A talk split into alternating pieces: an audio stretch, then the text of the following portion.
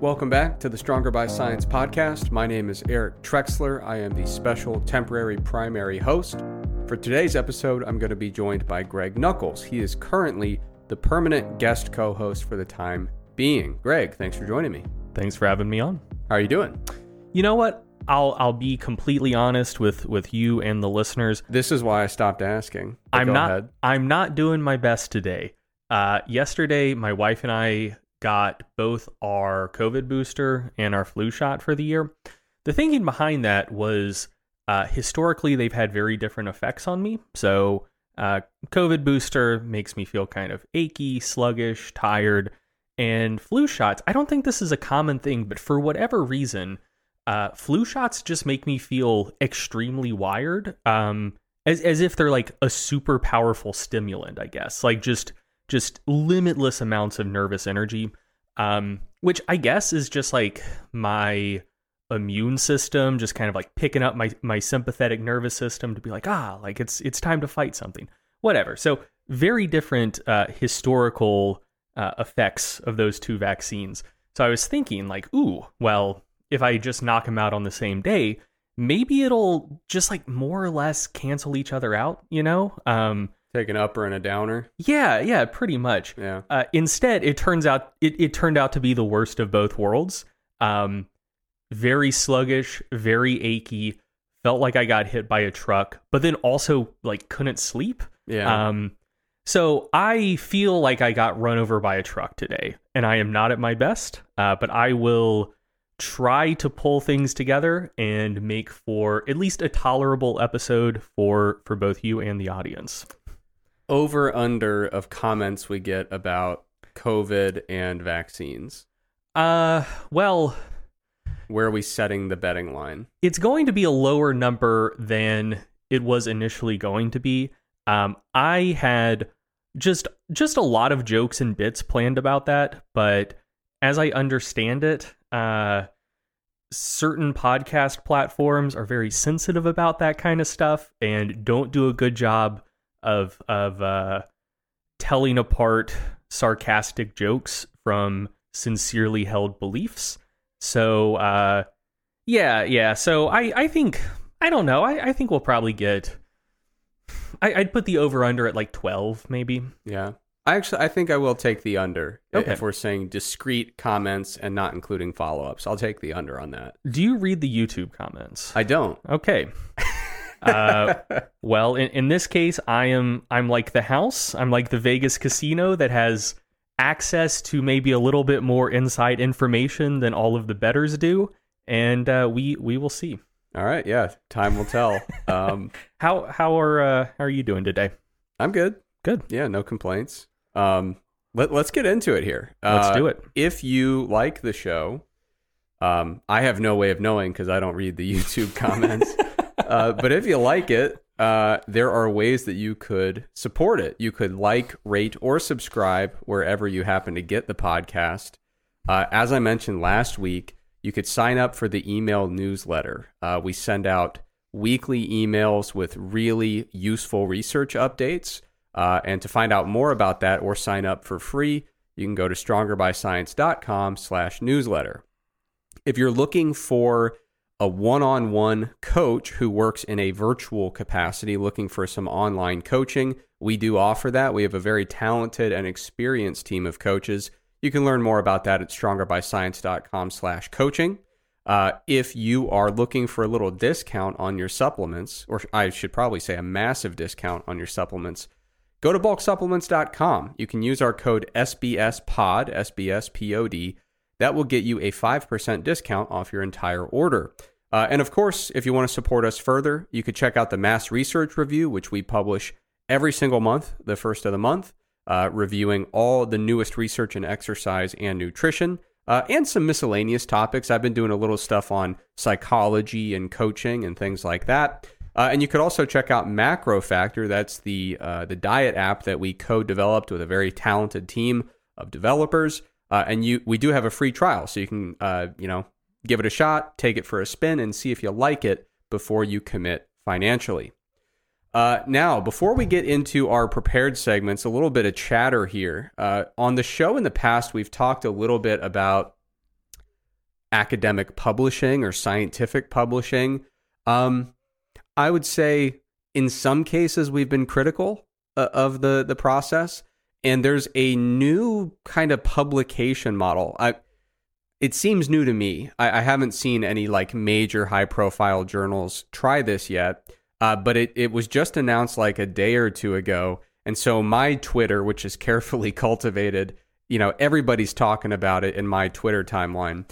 So a journal called eLife is really changing the way they do it. So normally, uh, you know, you'll submit a paper to a journal, and the editor will take a look at it. And if the editor is like, "Hey, this is just crap," they'll just send it back and say like, "Hey, I'm not going to send that out to to peer reviewers." Or if they simply decide, you know what, I think this is good work, but it just doesn't really make sense in our journal. It's just way too off topic for what we focus on. So great work, but you might want to take it elsewhere. Again, it'll just go straight back to the author. The editor makes the first choice of saying, okay, this is good enough and it's a decent fit for our journal. I'm going to seek out peer reviewers who are going to critique it, weigh in, and then ultimately the peer reviewers give a recommendation to the editor. Something that's kind of interesting is theoretically there's nothing stopping an editor if both if he if the editor if he or she sends it out to multiple reviewers and all the reviewers say this sucks this is the dumbest thing i've ever read it's uh, fabricated fraudulent. This is just absolutely terrible work in every possible way. Technically the editor still makes the call and mm-hmm. can just say like I, I liked it. Yeah. Um, but generally speaking the editor uh, takes the recommendations from the reviewers very seriously. And in most cases, if the reviewers can't really come to a consensus, you know, that then you know the, the editor tries to reach a consensus and ultimately uh, make a judgment that is compatible with the reviews. And the, the editor decides either we're going to accept this paper and publish it, or reject it, hand it back to the author, and say do whatever you want with it. So this new model, uh, the spin that they're taking here is the editor is still going to do that first line of kind of editorial judgment mm-hmm. where they say, okay, yeah, this looks pretty good, good enough for a review. And I think it kind of works for our journal. Once they decide to send it to reviewers, eLife is now committed to publishing that paper. But they are not making any decisions about accepting or rejecting the paper. So basically, what they're going to do is publish the paper with a lot of transparency about what the reviewers thought about it. So theoretically, you could they could be hosting a paper that is technically published on their site that is just absolutely dreadful and all the reviews are quite negative mm-hmm. um, so they're, what they're doing is they're turning it away from a dichotomous decision of this is excellent perfect science or not excellent perfect science and they're making it more of a type of thing where it's like here's an article here's what some reviewers think and it's a little bit more fluid, a little bit more. Uh, there's more gradation there in terms of each individual uh, research or, or, whoever's reading it, kind of making an assessment of, all right, how good was this, and and what do some uh, content experts think about it? So uh, it, it's really an interesting idea, and I think it's really cool, and I'm I'm pretty on board with that. I don't I don't I don't think it's like a a silver bullet. I don't think it's the perfect thing that's going to revolutionize publishing for the better for the better, but I'm generally interested in breaking up the inertia in the academic publishing infrastructure and process. I'm interested in more uh, avenues to publication that are dramatically different from the status quo because I think if we try a few different iterations, at the very least, we'll get out of this really rigid kind of single approach to publishing. So I think it's really cool. And one of the things that um, I, have seen a lot of good takes about this on the internet and a lot of bad takes about it, in my opinion. One of the things that's really interesting is there seems to be a misconception about why editors offloaded a lot of the decision making to reviewers in the first place. There, yeah. there seems to be a misunderstanding of the historical evolution of that process. So I, I saw somebody posted. Um, I, I'm, I'm going to link to this in the show notes, but it was kind of a historical look at how this came to be. And much to my surprise, I, I genuinely didn't know this. Um, for a long time there, up until like the 60s and 70s, it pretty much was just that the editors called the shots, and a lot of the um, reviewing process was handled in house by the journal. Mhm. They weren't just like fishing it around and like emailing people like, "Hey, I need to go, you know, track down two or three folks to review this. Where's my list of reviewers?" It was very much the journal uh, made editorial decisions in house and didn't rely on external peer reviews. Um, if they did, it was not as commonplace as it is today. Um, but uh, according to the uh, the thing I'm linking in the show notes here, it, it says that uh, basically um, the journals just said like, "Hey, this is kind of a lot. like, we're just kind of struggling to keep up with this.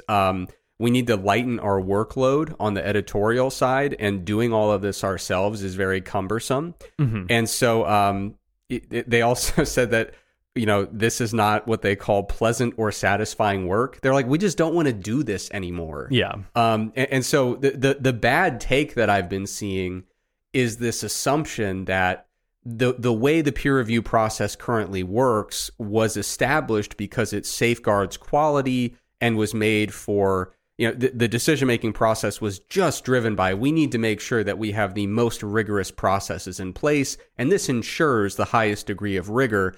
And if we bypa- bypass this typical process there's no way that we could possibly safeguard the uh, the quality of the you know the peer reviewed literature or the scientific literature.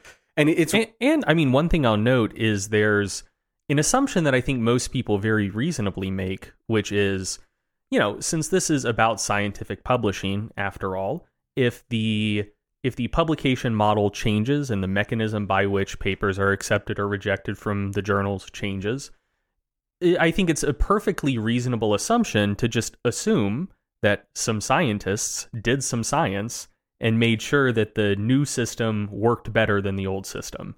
Um, but that simply didn't happen. They they just moved to a, a peer review focused system uh, for a, a, variety of other reasons. right and there was also um, a, a former editor in chief was it the british journal of medicine Yeah, it was BMJ. I think Yeah. the the title of the paper was "Peer Review: A Flawed Process at the Heart of Science and Journals." I, I can find it real quick. Yeah, but but there was basically it sounds kind of silly when you put it this way, but the peer reviewed literature suggests that peer review is pretty not great. Uh, it it does not live up to the kind of agreed upon expectations in terms of quality and rigor.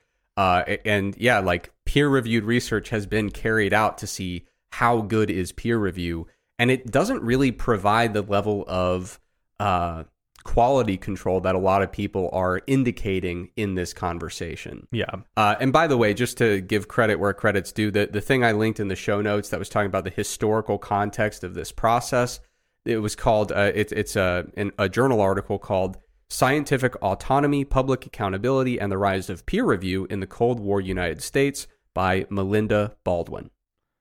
Uh, yes, I have not read that article yet. I'm going to to put something else in the show notes to be linked. Sure. Um, it's a article from 2018 on. It, it's an interview on just more of a uh, non-academic, but therefore like more readable platform from uh from a guy named Robert Harrington, um, whi- which is also a, a pretty good history of peer review. I will note, I'm a little bit offended that uh, you noted that you weren't aware of some of the history of, of peer review uh, prior to this because I I think I did a segment on the podcast about it before. Well, but I, I was not aware of the explicit admission from journals that they started outsourcing reviews simply because they didn't feel like doing Oh, it, yeah. doing it anymore. no, that that's fair. Um, one of the other one of the other big factors, at, at least in the U.S., and so one of the things that's kind of um hmm, like almost universally accepted is just that peer review is a very good system um which like i said the the research or like you said the research tends to suggest that it's not that good of a system. So then then the question is like how did we get it in our ideas or like how, how did we get it in our heads in the first place that it did work really really well? Um and it seems to mostly be like a marketing campaign by scientists which is very impressive because I, I would just assume most scientists aren't great at marketing. Um, but like one of the one of the steps along that history was uh, in the U.S. during the recession in the '70s, like during the stagflation era. Um, uh, people in Congress and the Senate started reviewing projects that the NF that the NSF, the National Science Foundation, was funding, and, and you you still see this discourse today. Like they'll look and see some of the projects getting funded and be like, ah, like this is frivolous, this is a waste of taxpayer dollars, et cetera, et cetera. Um, we need to cut funding to the NSF, or uh, in the case of the 70s, bring more of that funding under congressional oversight to make sure that. Uh, I mean, since it was during the Cold War, it was like we need to make sure that the NSF is funding projects that can help us like blow up the Ruskies if it comes to that. Like that, that was that was kind of the vibe. Um, and the NSF was like, fuck that. Like we we don't want we don't want politicians like meddling in our funding. Like w- we are scientists. We understand the needs of the fields we cover better than they do. Uh, and so they like that's when they shifted to a peer review model, not for not for publication, but for grant funding. Mm-hmm. Um, to to basically say like, look, you want more eyes on on the funding that, that the NSF gives out, but like we think other scientists in this field will understand that better than just like random senators from you know random states that don't know anything about science. Uh, and so they sold that to Congress just as a way to get less congressional oversight. And so in doing so, they had to to sell the process of peer review for funding as like this is this really good thing that we know works really well and will definitely work better than this like alternate system you're proposing and th- and then from there it kind of like trickled down further into actual publication. Yeah. Yeah, I mean, in terms of uh, practical tape takeaways from this uh, for people who are listening along, I think there's a couple things that come to mind.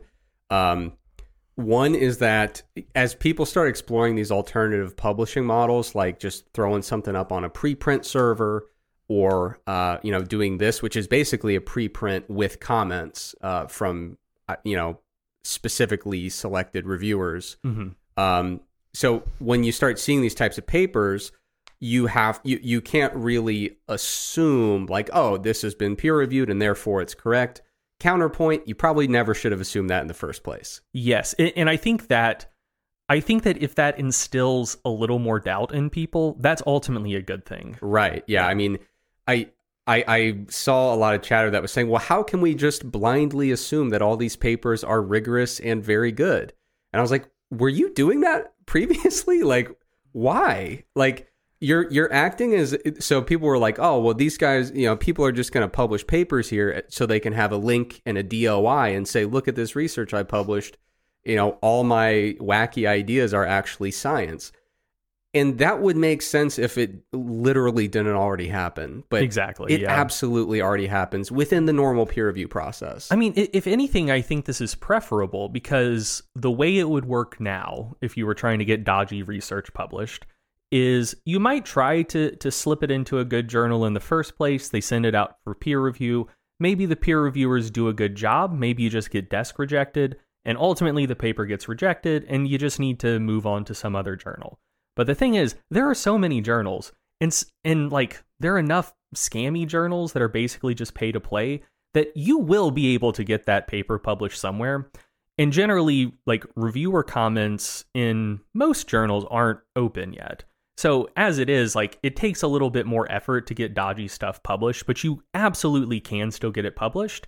And then, you know, it's it's sitting there in PubMed without any pushback with this model, if you're trying to get something dodgy published, well, cool. Like it gets published right off the bat, and there are reviewer letters attached to it saying like, well, this is published, but it's kind of bullshit, you know? Yeah. So yeah. there there is like within kind of that document itself, there there's pushback that wouldn't exist otherwise. Yeah, I mean, ultimately, I think that this removes the automatic credibility of a paper being published, and I struggle to see that as a bad thing. Yeah, I, I am all for that. um, all right, so moving on, Greg, you have some hard hitting science to share as well.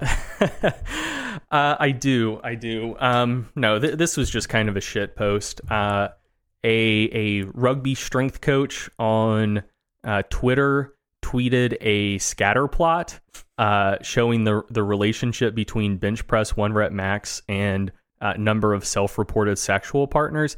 I believe, and I could be wrong about this, but I believe I recognize this data set. I think this was a survey from the R bodybuilding subreddit back in 2018, but don't quote me on that. I could be wrong. Um, but yeah, no. The the funny part about it was just that uh, there there was one person with so most of the bench presses were about what you'd expect, somewhere somewhere from the the like low to mid hundreds in terms of pounds up to uh, like 300, 350, you know, the normal weights that people bench press. And within that range, it didn't seem like there was really any relationship at all between uh, self reported bench press max and self reported uh, number of sexual partners. But the funny thing was, there was one individual who bench pressed more than 100 pounds more than anyone else. Uh, they benched 450, and, and the next highest, or, no, or, yeah, yeah. f- 550, yeah, yeah. They bench press 550, and the next highest was like looks like 430 maybe. Um, anyway, that person reported no sexual partners, which is is just inherently funny. I think It- like that, that's a guy who's really dedicated to his craft. I, I think it's funny uh, just because it almost present. It's like, uh, what if uh, an Excel figure was actually an advertisement for Animal Pak? yeah, yeah, yeah. You know, of just the like, oh my god, yes. just like in a dungeon and being like, oh, I'm so focused on on this bench press that you know it, it's it's the only thing in my mind right now. But to be clear, we're not trying to reinforce any narratives that it's good or bad to have a high or low number of sexual partners or anything like that. Uh, but but this kind of tweet definitely uh, fuels plenty of jokes because there's kind of a a running joke and a running stereotype that, that a lot of young guys get into lifting and they're really excited about how it's going to have this huge impact on their dating life. And uh, it, it doesn't always go that way. Absolutely. I, I think that I think that doing a, a shit post review segment of the podcast might be a new low for us, but I'm honestly completely fine with it.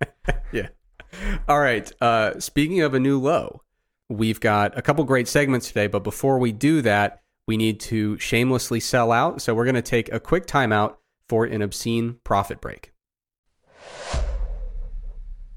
As the first and only fitness podcast with a steadfast commitment to traditional family values, we know that protecting families is important. Right, you are, Eric. But I will note there are some things that are even more important than protecting traditional family values and the moral fabric of our society.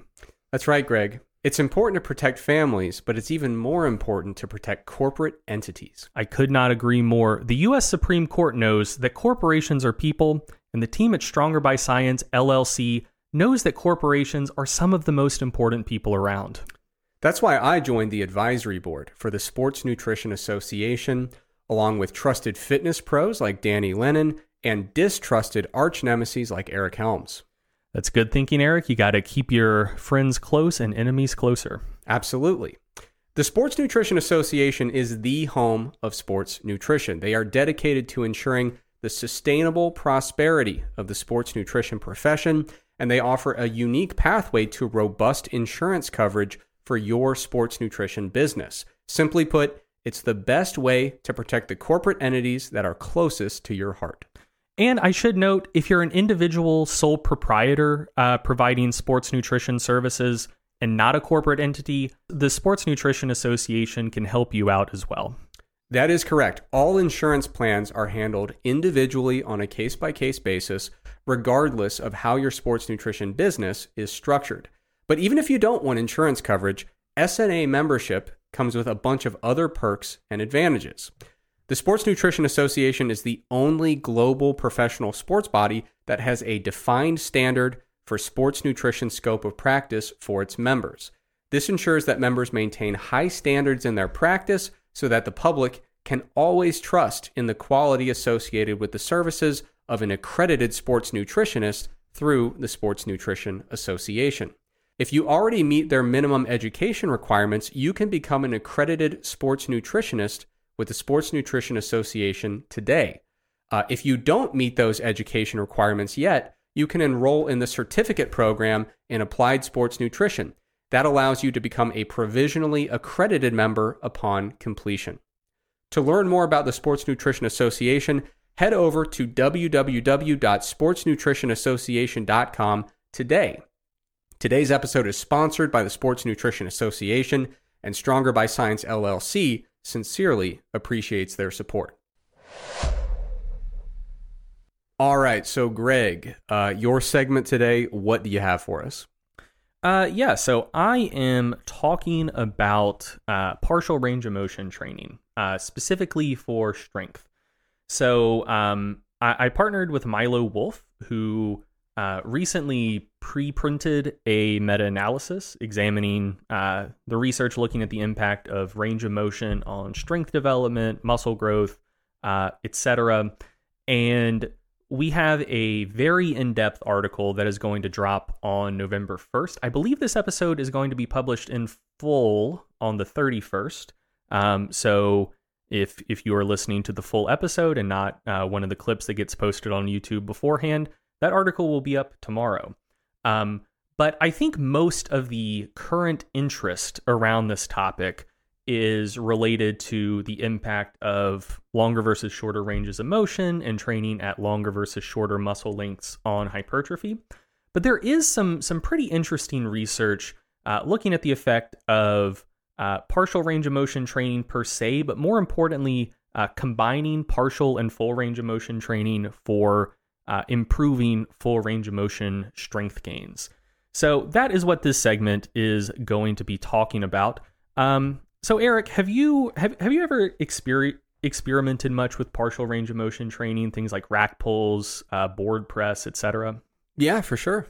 What's what's your uh, what's your your current vibe around those training practices, and and what's what's your experience? Um, well, back in the day, a great way to make my bench press seem higher was to simply not go as low. Nice. Uh, so that that was my first venture into uh, into limited range of motion training. Uh, no, I my my perspective has been poisoned because I've read all of the mass articles as a reviewer of mass. Mm-hmm. so I I'm I'm kind of up to speed with what the research shows, but I know like you know for me, I when I was you know back in the day before looking into all the literature, I would use partial range of motion stuff for a variety of different reasons. I mean, sometimes if I was sometimes it's very intuitive, right? So like I used to do like you know. Uh, various uh, bench press variations. And you could tell when you'd get that stretch at the bottom of the rep, you could really feel your pecs stretching out. I mean, I would crank half repetitions in that lengthened position mm-hmm. Like crazy. And just, you know, you feel the burn and the pump and all that stuff. So even before looking at the research, it was very clear to me, you know, there is something different here uh, to some extent about altering range of motion. So I, I think partials partials on bench on both sides of the spectrum are really the biggest thing that I would that I would do. Nice, cool. Yeah, I, I'm in a I, I'm in a similar boat. Uh, used to do a lot of pin press. Used to do a lot of board press. Um, also, really really enjoy block pulls. Uh, used to do a ton of rack pulls until like until I, I basically just got strong enough that it would bend bars. Like rack pulls are very very rough on bars. That that's not an I'm very strong statement. That is a if you do rack pulls with a fair bit of weight, that's very rough on bars statement. Um, but yeah, like I, I, I like partials. I think they're fun. Um, but I think that they have fallen out of favor in a lot of circles these days. Um, I, I think that people became, you know, generally acquainted with the principle of specificity, the idea that hey, if I want to get strong through a full range of motion, I should train through a full range of motion. And especially like overload type partials. So things like uh, board press or pin press or block pulls or half squats. Uh, they've been, I, I think, in the general consciousness of the lifting community, kind of consigned to to the bin of ego lifting. Um, you know, where where maybe if you're doing equipped lifting, where lockout strength might be a really big concern, eh, maybe they have a role. But if especially if you're trying to do raw lifting, um, I, I just don't see as much partial range of motion training as I used to. Like it, it really seems to have fallen out of favor. But but partial range of motion training uh, through again through short muscle lengths, so like overload partials, do have a a long and illustrious history in in the strength community. So two of the two of the great pioneers, at least of like the American strength training tradition, uh, built some pretty legendary lifts uh, on the backs of a lot of partials. So uh, one was Bob Peoples, who I believe is the first person to ever deadlift over 700 pounds. Um, his best deadlift was 728 at 181, which uh, it, which he pulled in 1946, I believe. Which, if he did it today, would still be the 12th best deadlift all time in the 181 class uh, for for like drug tested federations. And uh, which I mean, like I don't think steroids had reached the backwoods of Tennessee, which is where Bob Peoples was from in 1946. But even if you're like, ah, like he he somehow had the gear hookup a year after World War II, um, it, it, like that pull would still be top 50 uh, at 181, even counting untested fed. So like uh, just just leaps and bounds ahead of the competition back in the 40s. Um, he he did a lot of you know what we would know today as rack pulls to build his deadlift. A, lot of deadlifts from just below knee height, just above uh, knee height, in order to build his lockout strength. And then uh, a, another very famous example is Paul Anderson, um, who built his his legendary, and I use that that term with all of all of the assumed connotations. Legendary, both in terms of it was doubtlessly a very impressive squat, but legendary also in the term of it may have been a legend and his squat wasn't as good as people have claimed. Um, but yeah, like a, an incredible squatter um, who it is claimed that he potentially squatted 1,200 pounds, which uh, I don't know how much I buy that, but also when you see pictures of the guy, he looks like the type of guy who might have been able to squat 1,200 pounds. Hard to say, but um, he was famous for like one of his squat training methods is he would dig a hole and basically just have like a squat bar on the ground and get down into the hole and just do partial reps. And then once he could do, I think like eight to ten reps at a at a certain height, he would just put some dirt in the hole. So now the hole is not quite as deep and the range of motion is a little bit longer. And you know, do partial squats that way as well. Um, so if you've ever heard of people referring to bottom up pin squats as Anderson squats, that's why. Um, but just very cool, very innovative. Uh, you know, you don't have a squat rack, you can just dig a hole. Very cool stuff. Also, just as an aside, Paul Anderson did all sorts of just like very fun sounding training back in the day. Uh, one story, and, and, this is a little bit far afield, but it's it's a nice story that I think people should know. Um, so he was he was most famous, I think, for just really really incredible squat strength and really really incredible overhead press strength. And one of the things he used to do is he he had a farm, he had a lot of land, and he just enjoyed golf, like like as as an amateur golfer. Uh, I like I don't think he was particularly good, but I, I imagine it was it was a situation where he could he could slap a drive a mile. Um, and he would set up a squat rack on either end of his big field and load like 800 pounds on one of the bars and like 400 pounds on the other bar, and just go out there with his driver, a golf ball, and like a gallon of milk, and start on on the squat rack with 800 pounds, do a couple reps of squats, smack the ball across the field, sipping on his milk as he went. And this was in Tennessee. Um, no, no. Uh, Bob Peoples was from Tennessee. Paul Anderson was from somewhere in the South. I think Georgia, but don't don't quote me on that. Okay, because when you said milk, my first thought was the old Anchorman. Milk was a bad choice. I just I just think of being like 98 degrees, squatting 800, gallon of milk. I mean, not, I, not good. I guess he was just built different. Yeah. Uh, anyway, smack the ball to the other end of the field, do like two or three reps of shoulder press with the 400 pound bar, and then just smack the ball back.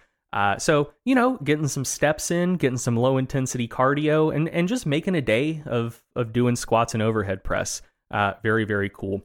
Anyway, so yeah, there, there's a there's a proud history of partials in the strength training uh, tradition and one thing I'll note is the um, the story of Paul Anderson allegedly squatting 1,200 pounds is far more interesting than I realized. I, I, found a really cool article on breaking muscle that will be linked in the show notes. Um, essentially, just breaking down how plausible it was for it to have potentially happened. Like essentially the apparatus used for his alleged 1200 pound squat could it have actually held 1200 pounds um like like what were the incentives around this because essentially it was it was a show um where he was performing in a casino in Reno Nevada and instead of just like a squat bar it was two big uh, metal and glass boxes that were allegedly loaded with um, like 15,000 silver dollars. So 7,500 in one box, 7,500 in the other box. Uh, and that, in combination with the weight of the apparatus itself, was allegedly, depending who you ask, either 1,160 pounds or 1,200 pounds.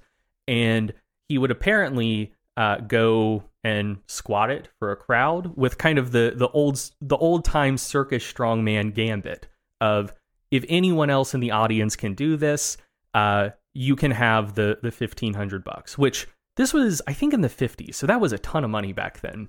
And so, you know, the article gets into, well, you know, it probably wasn't actually twelve hundred pounds, but there were other strong people back then.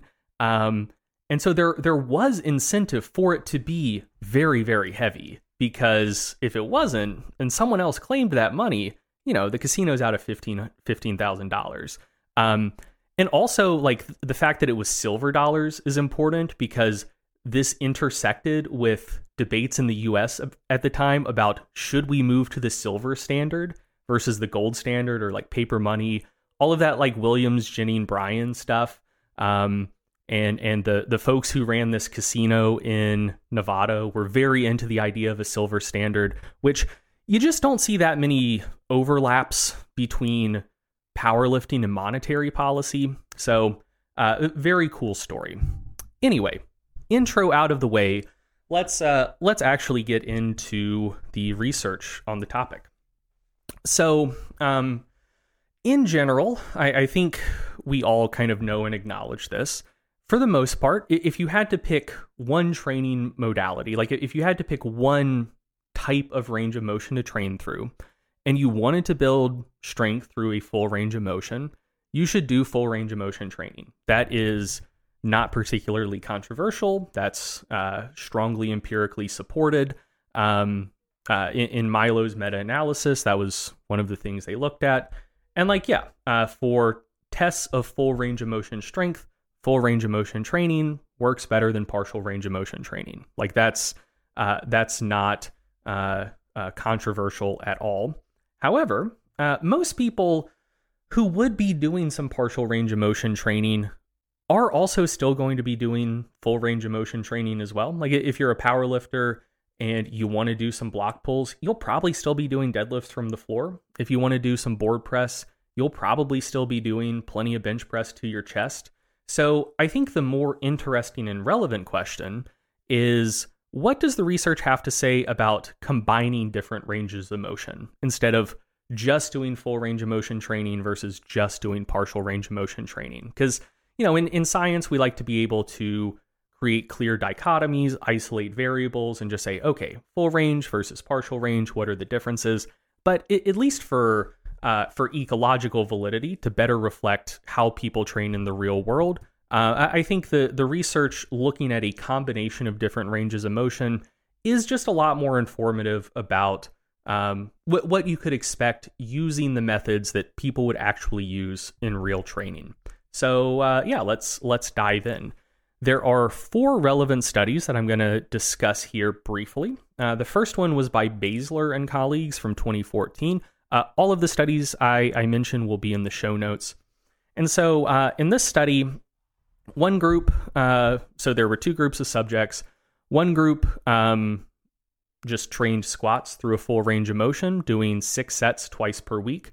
Uh, and the other group uh, also trained squats twice, twice per week, doing three sets through a full range of motion and three sets of partial squats, so through about 80 degrees of knee flexion or, or, or roughly half squats.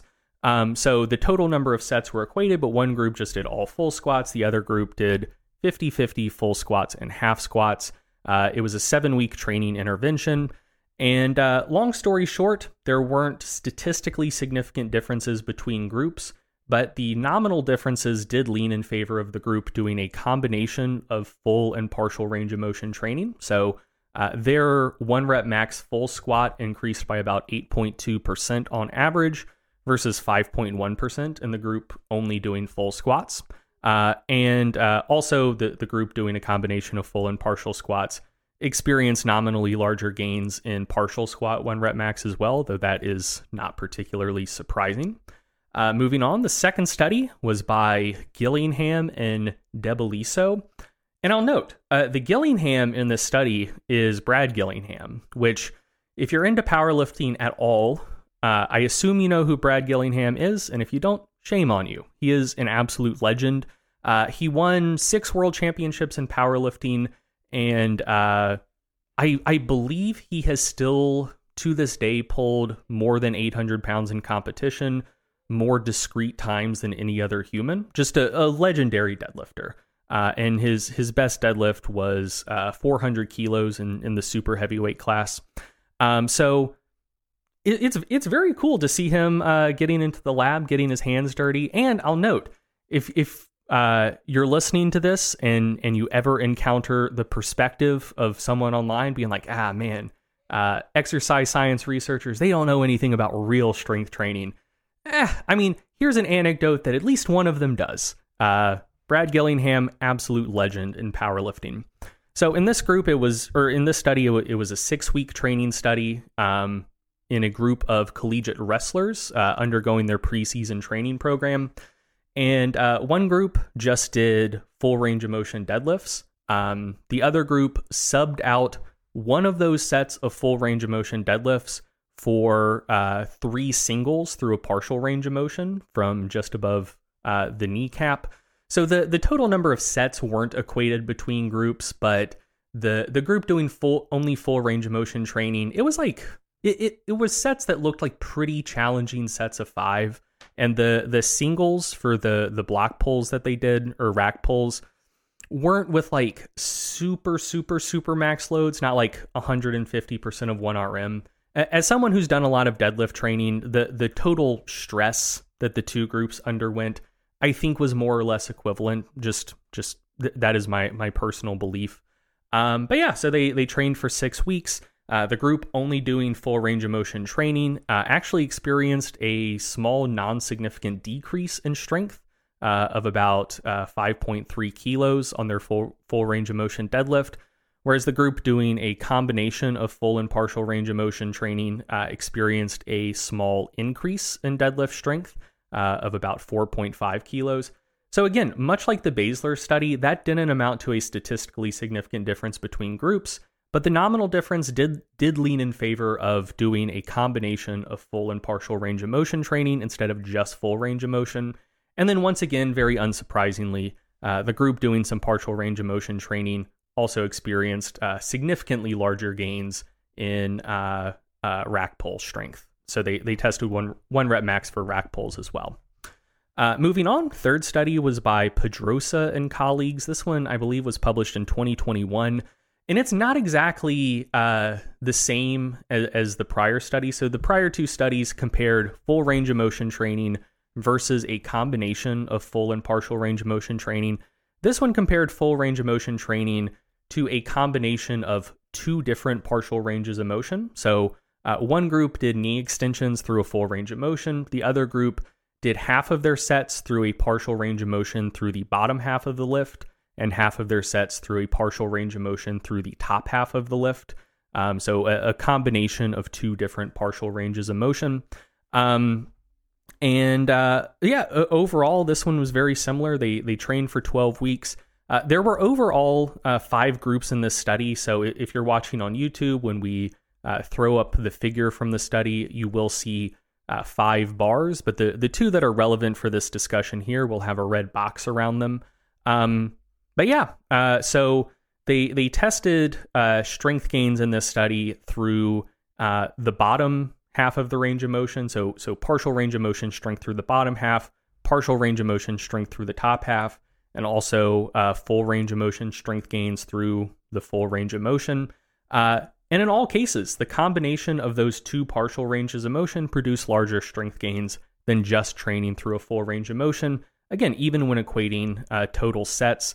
And the difference was statistically significant for strength gains through the bottom half of the range of motion, but for full range of motion strength gains, as we saw in the Bazyler study and the Gillingham study, nominal differences in favor of the partials, um, but it wasn't a statistically significant difference. And then finally, uh, the last of these four studies, uh, 2020 paper by Whaley and colleagues.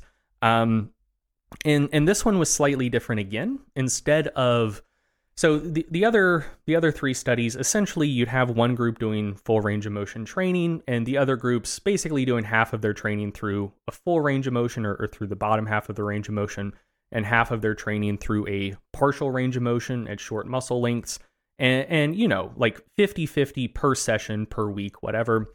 In the whaley study uh, they used progressive range of motion training much like uh, Paul Anderson filling in that hole for his progressive range of motion squats. This was a seven week training study. There was one group squatting through a full range of motion every session, and another group doing progressive range of motion training. So uh, they were doing pin squats, basically starting from like a, a quarter squat height, with the pins getting lower and lower and lower each workout, such that by week seven, it was basically doing pin squats through a, a, effectively a full range of motion.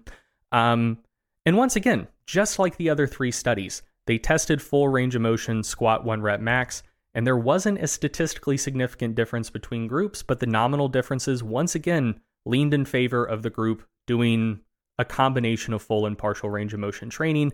In this case, it was progressive range of motion training. So uh, that group uh, experienced a, a 14 and a half kilo increase in squat one rep max on average versus 11 kilos for the group only doing full range of motion training.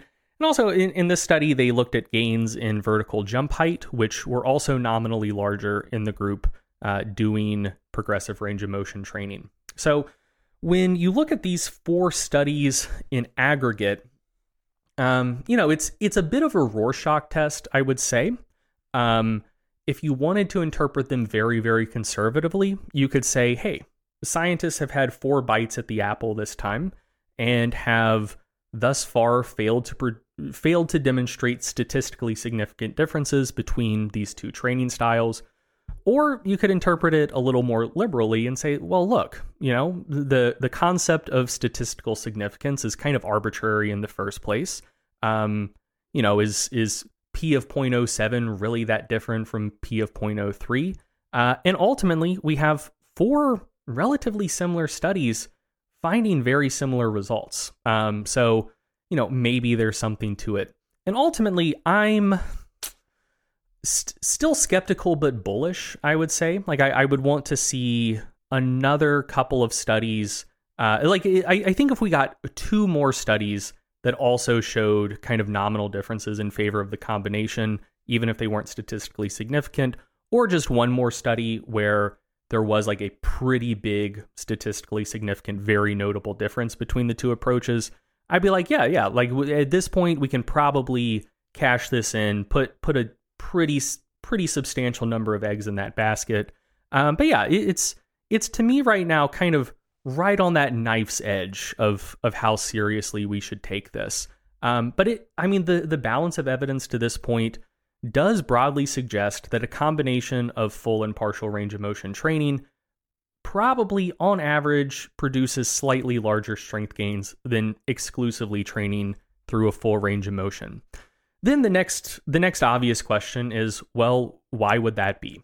And to be honest, I'm not sure. Um, it could simply be a matter of variety. So uh, there was a, a 2014 paper by Fonseca and colleagues to kind of use a, as an object lesson here, where uh, there were two groups in that study that only did squats, uh, and two groups in that study that did squats and also a variety of other lower body exercises. But you know, uh, like for example, the, the two groups just doing squats, I think wound up doing like eight sets of squats per workout, and the groups doing a variety of exercises would do two sets of squats, two sets, I think, of deadlifts, two sets of lunges or something like that, maybe two sets of uh, uh, essentially like sissy squat, something like that. I, I, I forget all of the details, but that that was the basic setup.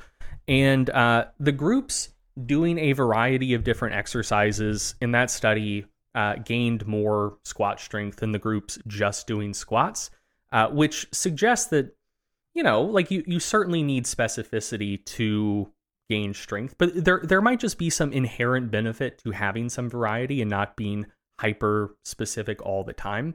So, you know, in, in this case, that could be all we're seeing. You know, maybe maybe partial range of motion training isn't like super beneficial per se, but just like subbing out a third or a half of your full range of motion training, like if you're doing 20 sets of full range of motion squats, you know, maybe uh, like competition style, maybe subbing out 10 of those sets for half squats or pin squats or pause squats or box squats or band squats or just like basically anything else. Like it, it could ju- we could just be seeing an effect that is attributable to variety rather than partial range of motion training per se.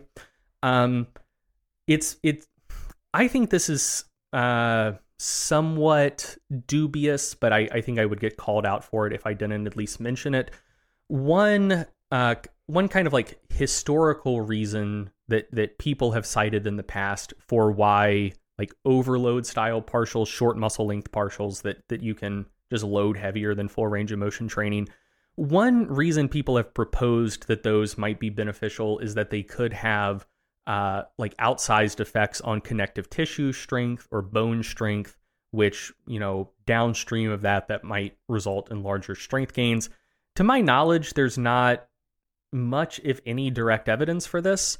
Um, and, and, the research we do have looking at uh, like changes in, in tendon strength with training tends to suggest that load actually isn't all that important. Like resistance training is good, but as long as it's like a reasonably challenging load, it seems to have like pretty comparable effects on gains in tendon strength. So I'm pretty skeptical about that, but you know, that is a potential mechanism that hasn't been directly investigated, so can't fully rule it out. And then another possibility is that it could be mostly psychological, where uh, especially for one rep max testing, and especially for people who aren't that experienced with one rep max testing, there there's kind of the the oh shit factor. You know, like if if you're attempting a new one rep max bench, attempting a new one rep max squat, uh, as soon as you unrack that weight and feel it in your hands or on your shoulders, maybe you're capable of it, but Jesus Christ, it's just fucking scary, you know? Uh, if you've never touched anything that heavy before. So, you know, it, it could be that uh, overload partials just help on that front, just get you used to feeling more weight so that maybe they don't actually make you that much stronger, but they kind of help you psychologically be able to lift the weights you are actually capable of lifting without just kind of shutting down and locking up when you feel those really heavy one rep max attempts. It'd be really cool if someone were to do a study uh, where they did, like, for example, if they were looking at squats and had the, you know, had one of the groups just doing walkouts to mm-hmm. try to kind of be like, hey, just so you know, here's what this really heavy stuff feels like. Yeah. Like, th- there would be a way experimentally to get at that. But I mean, I assume no one's done that. I I don't believe they have. Yeah. Um, but I, I will note, I don't think that this potential explanation explains all of these findings because the the Pedrosa study was looking at knee extensions, I don't think anyone gets like that oh shit feeling you get for a one rep max squat when you feel a really heavy load against your ankle for knee extensions. You know, like I, I just I don't think that's a thing. You're you're not lifting the way I'm lifting. Fair enough.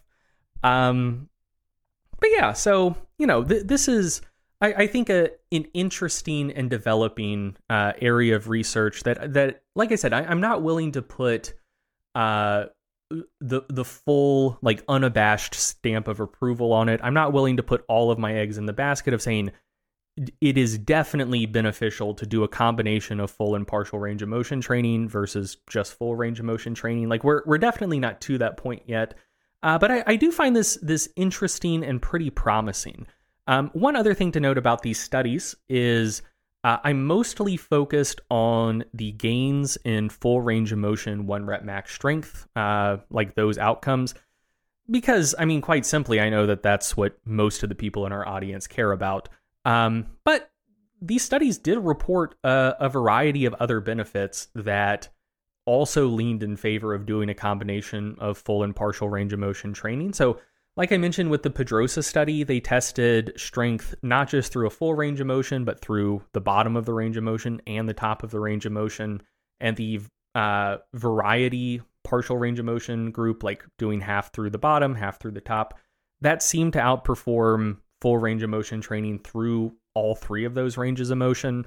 In the Bazyler study, um, there there were some measurements looking at rate of force development during isometric squats.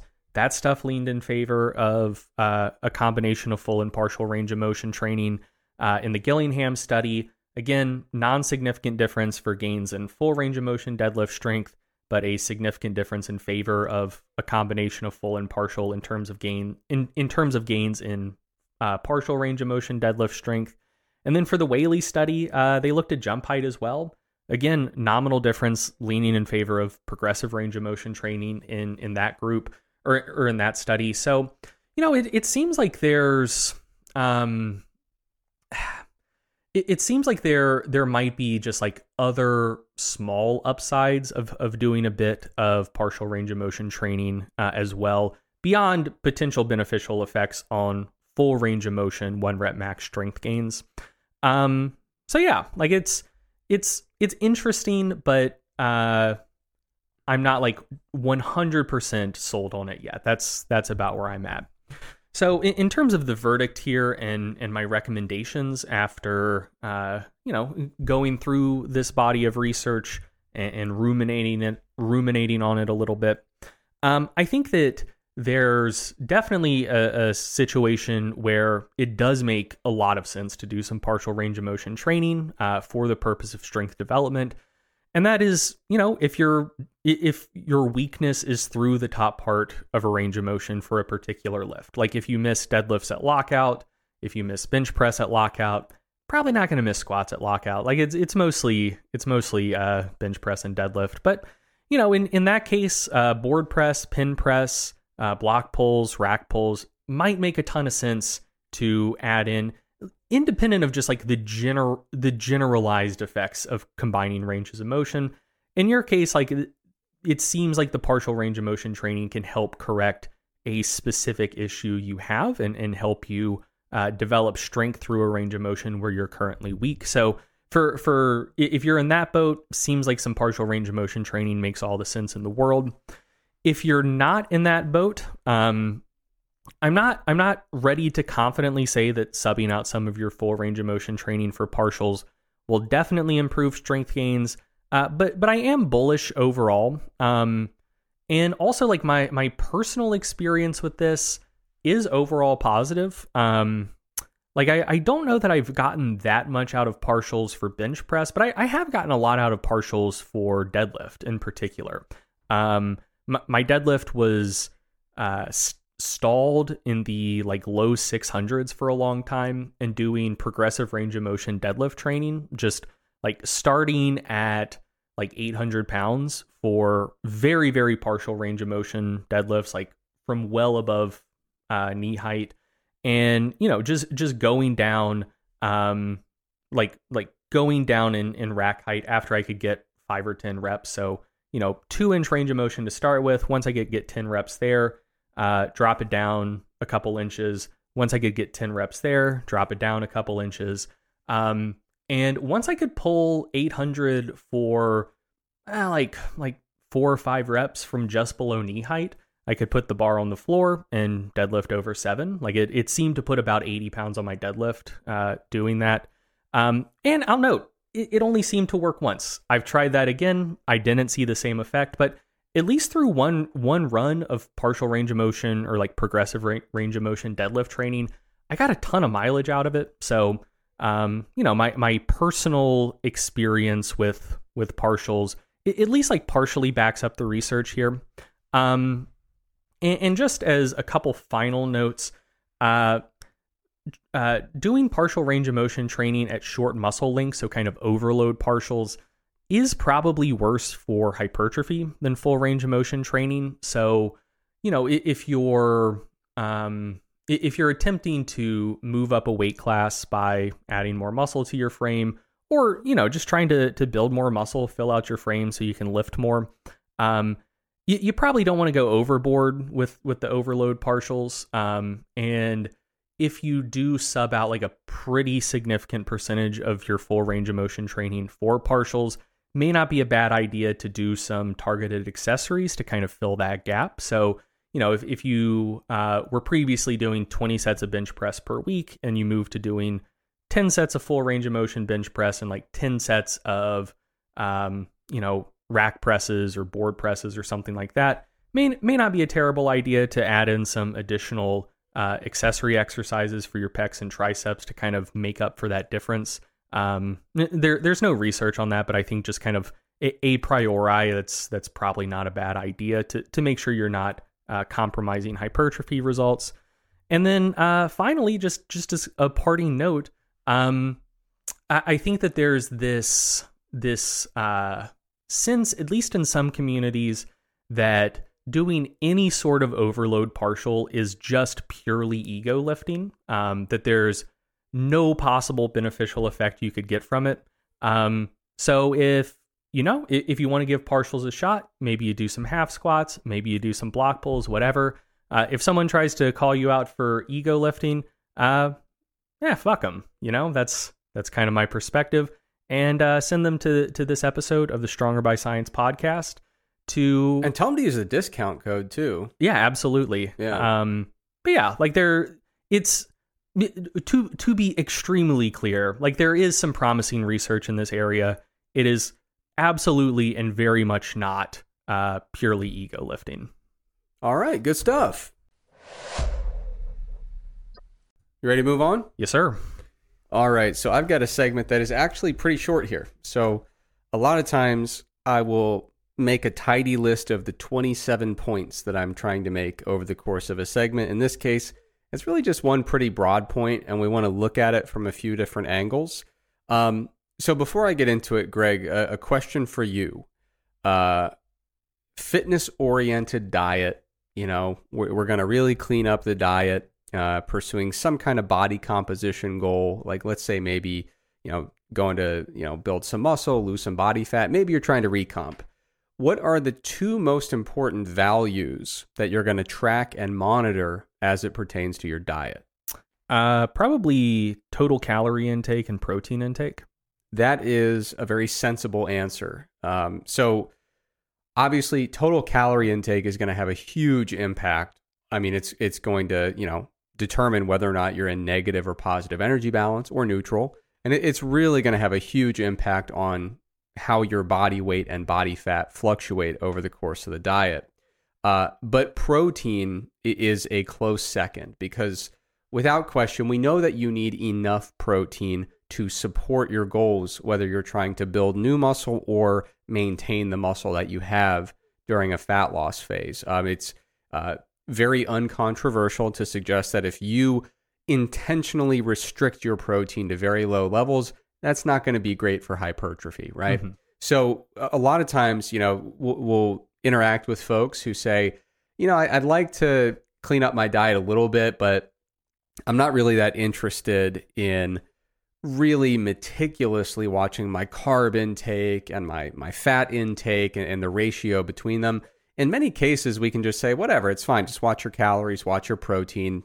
The exact amount of carbs and fats, in most cases, not really going to matter that much. Uh, so we know that calories are absolutely crucial, but we know that protein is important too. Um, and in the evidence based fitness world, almost everybody recommends getting around 1.6 to 2.2 grams per kilogram per day of protein. Uh, a lot of people alternatively will say, well, go for like one gram of protein per pound of body weight, which is 2.2 grams per kilogram. So th- there's this particular range that has gotten really, really, really popular. And what I want to, the question I want to address in this uh, segment here is how important is it to specifically get within that precise range? Because I suspect, wh- while I agree that that is a very good range and, and kind of the if you know nothing about someone, you just know that muscle is important to them and they're into fitness, how much protein should they get? That is the range of numbers that I would start with in a, in a majority of cases. But I suspect that a lot of people really dramatically overestimate the downsides and the ramifications of undershooting this target range just a little bit. Uh, you know, we, we came out with MacroFactor over a year ago. This is a really common genre of question is am I eating enough protein? If I go from the moderate setting to the low setting, is am I losing something in that process?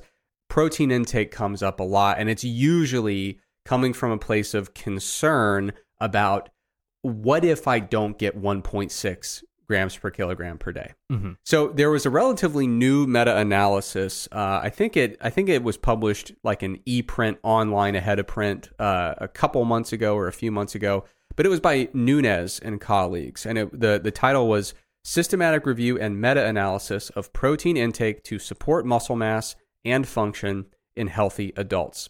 Uh, so in terms of the purpose, a little quote here we, the authors, performed a systematic review, meta analysis, and meta regression to determine if increasing daily protein ingestion contributes to gaining lean body mass, muscle strength, and physical slash functional test performance in healthy subjects. So they did uh, a really nice uh, meta analytic model. They, they did a three level random effects model, which uh, properly accounts for everything that they should have been accounting for statistically they did a very nice job with their analysis, and they were able to pool data from a total of 74 randomized controlled trials that fit their inclusion criteria. Um, now, I'm going to cut right to the chase here. Um, there, there's a quote with the uh, the results here. The evidence suggests that increasing daily protein ingestion may enhance gains in lean body mass in studies enrolling subjects in resistance exercise. Uh, the standardized mean difference, the effect size basically, was 0.22 um, and uh, so, yeah, you, they, they concluded yes, adding more protein, generally a positive thing for lean body mass. I'm not going to get into all the strength and physical function stuff because if your protein is making you stronger, it's probably happening via increases in muscle mass in mm-hmm. in, in, this kind of framework uh, yeah. in this kind of research approach. Um, now that that sounds like okay, yeah, that makes sense. And then when you look into the uh, the table here, if you look at table two in the original paper, and I'll put it up on the screen here, you can see that there is, uh, to some extent, a, a, bit of a graded effect. Um, so they they looked at the trials uh, with lifters where protein was under 1.2 grams per kilogram per day, and the effect size was negative 0.14. Um, so basically indicating it, it, wasn't statistically significant. You'd look at that and say, well, why would more protein lead, or, or, you know, why would there be a negative effect size of lifting with you know protein under 1.2? You'd, you'd still expect some relatively positive effect, but you know, basically, when you look at the confidence interval, we can interpret that as basically zero ish. You know, so yeah. it's not like you know lifting on a low protein diet is going to induce precipitous muscle loss or anything like that. Uh, but but the effect size in terms of lean body mass gains uh, for people who were consuming less than 1.2 grams per kilogram per day of protein was negative 0.14. When they then looked at participants who were ingesting between 1.2 and 1.59, which is conveniently right below that kind of optimal range we talked about, the effect size uh, was 0.17. So it was in, in the positive direction there. Uh, just on the borderline of what we might call a trivial effect size. And then when they bumped it up to uh, looking at studies where intake was at least 1.6 grams per kilogram per day, uh, then the effect size bumped up to 0.3. So this is assuming, you know, we're, we're kind of putting these studies into bins. Um, and of course, all these studies are going to vary across a, a, a variety of different domains and characteristics. But broadly speaking, you could look at it and say, okay, that tells us that we definitely want to have plenty of protein. And when we bump up into the higher categories, we see better outcomes for lean body mass. But there was a quote in the, uh, I think in the discussion section that I think really highlights the point that I'm getting at here. So they said uh, they're, they're looking at that standardized mean difference, basically higher protein versus lower point, lower protein. The effect size was 0.22. And they said the change represents approximately 1.3 to 1.4 kilograms of lean mass gain during the intervention, compared to an average of about 0.8 kilogram gain in the placebo or control group. So, what they were looking at here, uh, just broadly speaking, comparing higher versus lower protein intakes, was a difference of about 0.5 to 0.7 kilograms uh, in terms of lean body mass accretion. Uh, so, so they were kind of saying, like, listen, yeah, this analysis indicates that higher protein is broadly better for for uh, the accretion of lean body mass, but we're not talking about an enormous effect here. We're not talking about several additional kilograms of lean body mass within these studies. We're talking about more like a half a kilogram. Mm-hmm. Uh, and then when you look at uh, there's there's a big uh, figure that I'm going to put on the screen here.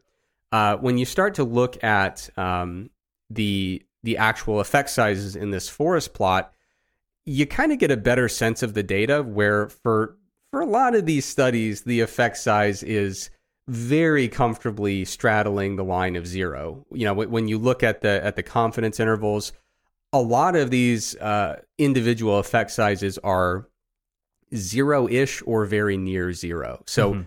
I think it's important to look at these effect sizes, effect sizes, and really kind of chew on them and look at them and interpret them visually, so that you can see, like, when we talk about how critical high protein is, what are we really talking about here in more tangible terms? Like, not just is there an effect, but what is the size of the effect and how consistent is that effect? Uh, and so I think that figure uh, shows it pretty nicely. If we go on, there's a, a I dug into the supplementary file and found figure 12 here, which is on the screen now. It's a bubble plot, and, and it's basically just showing uh, on the x-axis, uh, you know, what is the protein ingestion in grams per kilogram per day and then the y axis is just uh, indicating the amount of increase in lean body mass that was observed. And you look at it and you can definitely say, okay, that looks like a line that's pointing upward, right? Mm-hmm. But you also see, like, you know, if I'm looking at people who are at three grams per kilogram per day, I'm looking at a spread that on the y axis ranges from a value of one to, you know, maybe like negative 0.25 mm-hmm. something like that. Yeah.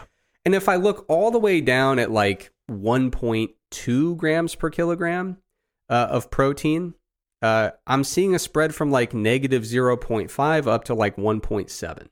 Now, there is one that is a bit of an outlier in that regard. That's the, the 1.7 value is really separated from the pack.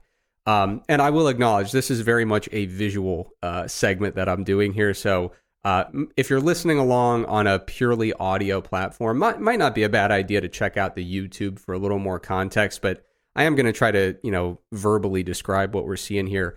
But if you exclude a couple very, very high values um, th- that are kind of just, I, I, I don't, I don't want to use the term outlier because there's some statistical connotations that I haven't rigorously checked here. But there are a couple values that are really far away from the pack, and if you exclude those, this looks like a relatively flat relationship once we're getting above like 1.3 ish, mm-hmm. something yeah. like that. Uh, so with that in mind, I wanted to take I wanted to take it back to the original. Uh, so everyone always talks about this um, this range of 1.6 to 2.2 grams per kilogram per day, and that range specifically, uh, to the best of my knowledge, comes from a, a 2018 meta analysis by Morton and colleagues. Um, so they published this work. It's an excellent meta analysis and meta regression project by Morton and colleagues. So uh, I don't want it to seem as if I'm being critical of this work. I'm rather highlighting this work and saying, let's dig in and, and kind of get some nuance from it here. So, uh, Greg, uh, what we're looking at here um, is a figure from that study. Uh, and it is the figure that you see on just about every uh, evidence based article about protein intake. Uh, and if you're watching along on YouTube, you can see the figure on the screen. What I did here was I I used WebPlot di- WebPlot Digitizer, which is a great tool for for kind of extracting values from figures and studies. Um, and I plotted it myself because I wanted to get rid of the lines. Th- this is a conversation you and I have had many a time over the years when you throw a best fit line on a regression model, it poisons your mind. Like Yeah. you get so fixated on the regression line. Like I could take uh, just a random plot of totally just a, a, plot with no relationship at all. If I just throw a regression line in there, you're going to be like, oh yeah, I, I see that trend. That Yeah. makes sense. Yeah. Um, so I, I took all the the lines out and stuff like that. Not that they're misleading; They- they're they're a good choice for the original paper. But if we just look at this distribution broadly, how would you describe it, Greg? Oh man. Um Yeah, I mean it ju- just just eyeballing it, it looks like there is maybe a very slight positive association here, but um I don't know. It, it, it doesn't look like there's any like super super clear discernible pattern. Like th- there are definitely fewer low values in the vicinity of 1.0 than there are in the vicinity of 1.75 for example but um yeah i mean it it, it doesn't look like it, it's not a super super clean uh super super strong relationship uh I, would say Yeah, and I mean, not to cherry pick, but I'll go ahead and cherry pick. Uh, but you know, you look at this um, at this distribution, and you say, well, if, if I was consuming uh, 1.3 grams per kilogram per day, how certain am I that my gains will be materially different from someone who's consuming 2.1? And with it, if you start bidding it up into little little uh, little sections like that, you start to say, man, it's it's actually kind of hard to to look at a particular intake and say, oh, I'm I'm quite confident that you're going to be far worse off uh, at 1.5 compared to 2.25. Mhm. Um, but anyway, let, let- I'm going to show on the screen here. Uh, it's contextualized a little bit more by adding some axis labels, just so that we can kind of get our bearings uh, and, and kind of really fully contextualize what we're what we're looking at, not just with values, but but with uh, with axis labels. Uh, and then, of course, I'm going to show on the screen a linear trend line. So this linear trend line does indicate that there is, broadly speaking, a positive trajectory to this data. Uh, the trend, uh, the R squared value for the linear trend line is 0.126. So what that tells us is protein intake in grams per kilogram per day is explaining about 12 or 13 percent of the variance in uh, gains in fat-free mass. Uh, now, one thing I should acknowledge is that the authors used a breakpoint analysis in the original paper, which means they would suggest that a linear trend is not the appropriate trend line for this. Um, but if we we look at uh, a recreation of the original figure, um, this was actually taken from a, a Stronger by Science article. Uh, but but when you add in the uh, the non-linear trend line with a breakpoint in it, you start to see where that 1.6 number comes from, right? So the the uh, in the original paper they did this breakpoint analysis and they said statistically speaking, our best estimate of the breakpoint here is 1.6. And the reason they're looking for a breakpoint is they're saying how high do I have to get my protein to to get to a spot where I can say this is comfortably enough to effectively maximize my gains here. Yeah. What they were looking at is where does this relationship between protein and gains in fat free mass essentially become flat. So that's what you're seeing on the screen, but the confidence interval for that breakpoint essentially spans the entirety of the data. Uh, Mhm. so so the statistical interpretation of this would be the breakpoint is at 1.6 but the 95% conf- confidence interval ranges from I, I forget the exact numbers but it was basically like from 1 to like 2.2ish or something like that yeah yeah yeah. Um, now, this was a, a really fantastic piece of research, and I, like I said, I don't want to make it seem like I'm being critical, but what I want to encourage people to do is look at these data slightly differently, okay? Because everyone sees this figure, and when you draw the the, the trend line with the breakpoint, you say, "Oh yeah, yeah, yeah, that makes sense. Give me 1.6 at least."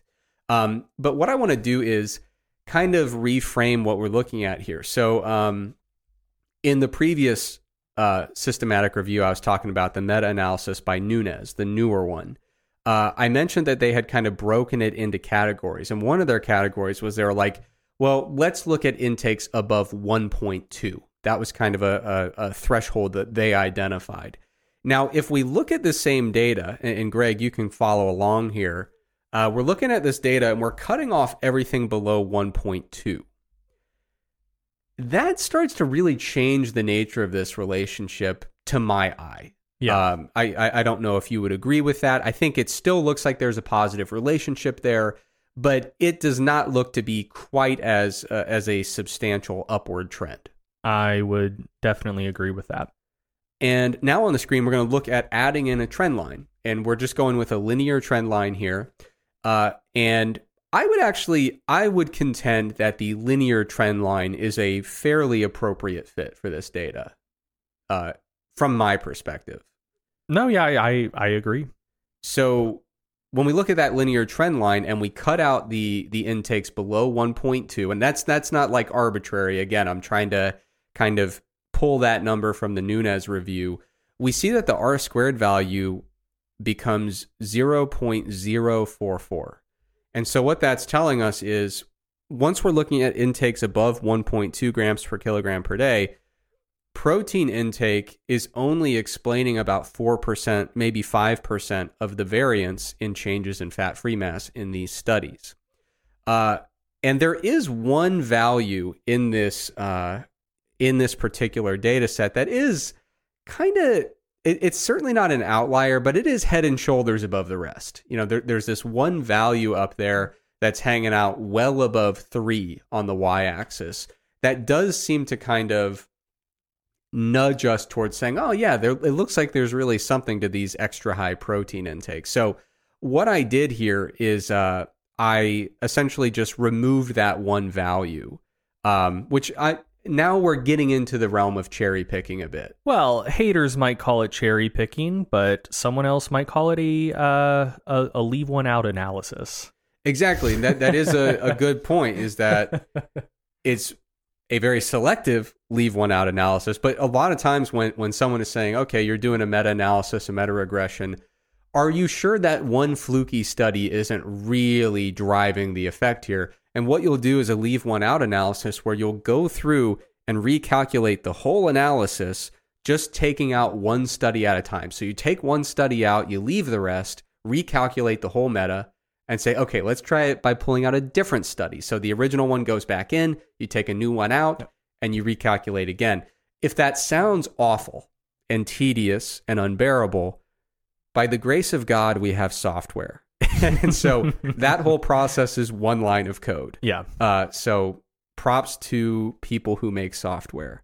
But but yeah, and, and so to be clear, ultimately what you're trying to do with a with a leave one out analysis is you want to make sure that one particularly influential data point isn't just driving your results or, or having an undue amount of weight. So, uh, you know, if, if you're calculating an effect size or a beta coefficient, you know, do you do you see like a 20% shift in your beta coefficient and your your p value go from like 0.04 to 0.15 if you leave one study out? Like do do you see and and this is I think oftentimes it's somewhat subjective. Like basically you're just looking to see are are there any studies that are really really influencing this this pooled effect we're we're observing? Yeah, and it, it is subjective, but you know, you're gonna if you're doing a leave one out analysis and, and there's just one particular study and all of a sudden your your pooled effect size you know drops by 30% you're like oh crap like there, something is really happening Yeah. here you know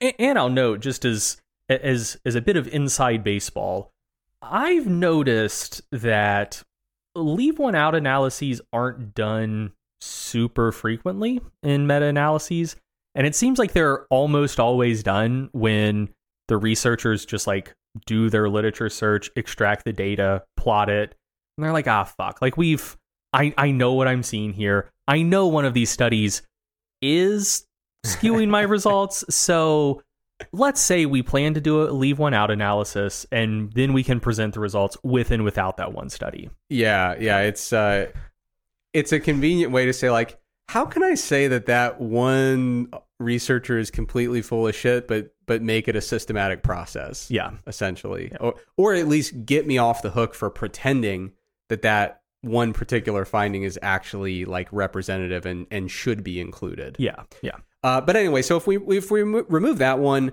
it doesn't really change that much, honestly. I, I did it because I expected that I, I would look at the data and say, whoa, things are fundamentally quite different here. It doesn't really change that much. And, you know, it's on the screen. You, you can kind of make your own assessment there. It still looks like there's, generally speaking, an upward trajectory. But in the interest of being transparent, if I thought it was going to be nifty, I included it, even though it's it doesn't really fundamentally change things that much. Um, I don't want to just like only include things that are that I expect to be interesting that end up looking interesting. Yeah. Um, so then when we look at the trend line, again, you know, we, we do see that the R squared value drops from 0.044 uh, to 0.029. That's inconsequential. Uh, effectively, no impact there. Um, and now I'm full blown cherry picking. Um, but cherry picking to prove a point. So I mentioned. I, I, to be fair, I think that's why most people cherry pick. Correct. Yeah. Yeah. So I'm. Yeah. I'm. I'm. I'm not hiding the uh, method by which Yeah, I am yeah. selecting fruit. Yeah. I am cherry picking here, but it's merely to be an illustration, which is. But I do think it's pertinent here when we're saying we're going to use this body of literature to determine the minimum uh, protein intake that we should be not just shooting for, but stressing over. Yeah. Yeah. Yeah. So, like, if you are going to say, here is the data set we're using to make that determination, I think you should be able to stress test it and provide various different cutoffs and say, well, how, how do the data look when we frame it this way? yeah. I if I, I think that's an important consideration. Like what what you're doing here, I don't think either of us would argue is like the best and generalizably most rigorous way to approach this.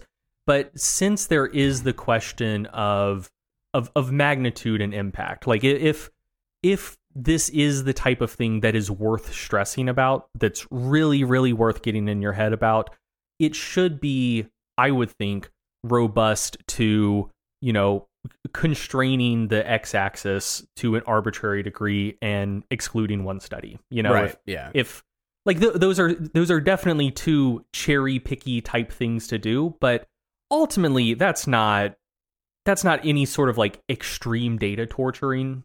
And if if the relation the if the previously observed relationship falls apart with that level of stress testing that doesn't mean that the previously observed relationship doesn't exist and isn't maybe worth paying attention to but it probably does mean that it's not a uh a generalizably strong enough thing that you need to lose sleep over it. Yeah, and and to be to be very clear, I think the exclusion of one data point is a much more uh, questionable practice than just saying, okay, if you're telling me it, I that being below 1.6 is deleterious, I should be able to cut this x-axis at 1.3 and still see it, Yeah, right? Because the I'm still including the, the cut point here. you know? So I, I think that the x-axis modifications are fair game. Eh, the exclusion of one study questionable, but as I've shown, I'm just reporting like what I was poking around at, and it frankly didn't matter. So excluding that one study is the more questionable practice, and it's the least impactful practice of, of, of what we're looking at here. Yeah. So cherry picking, I'm just saying, hey, let's cut the x-axis at 1.24 and just see if we really still believe that that 1.6 cutoff is a very clear, sharp delineation between suboptimal and optimal protein intake. And when we look at the figure, including that one study that's a little larger than the others, it's just not looking like there's much going on here at all. Um, it's it's really difficult to say that people between 1.25 and 1.75 are worse off than people at 2.0 and above. Uh, it it it looks like a lot of what's going into that upward trajectory that we see in the original data set is the stuff occurring below 1.24 grams per kilogram per day. If we throw a linear trend line in there, we get an R squared value of 0.011. So we're explaining 1% of the variance in the change in fat free mass. If we remove that uh, that one additional data point that's a little bit larger than the rest, uh, it doesn't really fundamentally change the visual inspection that much. But when you know when we throw on the uh, the trend line again, it just doesn't change that much. We we've dropped from 0.01 ish to 0.003. Um, now, what is the point of this whole practice? It's to say we ought to uh, stress test that range a little bit and ask ourselves not just what is the best cutoff we can choose. Because I, you know, while it's not, um, it's not a standard statistical practice to say, let's find the break point, forget the lower half of the confidence interval, and only look at the upper half. I, I have not seen that as a commonplace statistical method. Um, but I, I actually, I, I mean, I think it's a justifiable way to view it um, in, in practical, in a practical sense. So I'm, I'm not faulting the researchers for doing that, but it is worth kind of just putting that out there. Um, but but if if the claim is 1.6, you got to get there, and if not, you're going to regret it. Then we should be able to cut the axis off at 1.24 and say, do we still feel that way? Uh, and when we look at this data, I think it largely conforms kind of to something that we talked about a long time ago on the show without any data in front of us, without any kind of evidence, you know, without a direct piece of evidence we were going by. We were talking about like what is the lowest protein intake that you feel generally like fine about. Yeah. And we didn't say the RDA of 0.8. We were both in agreement that that was pretty low.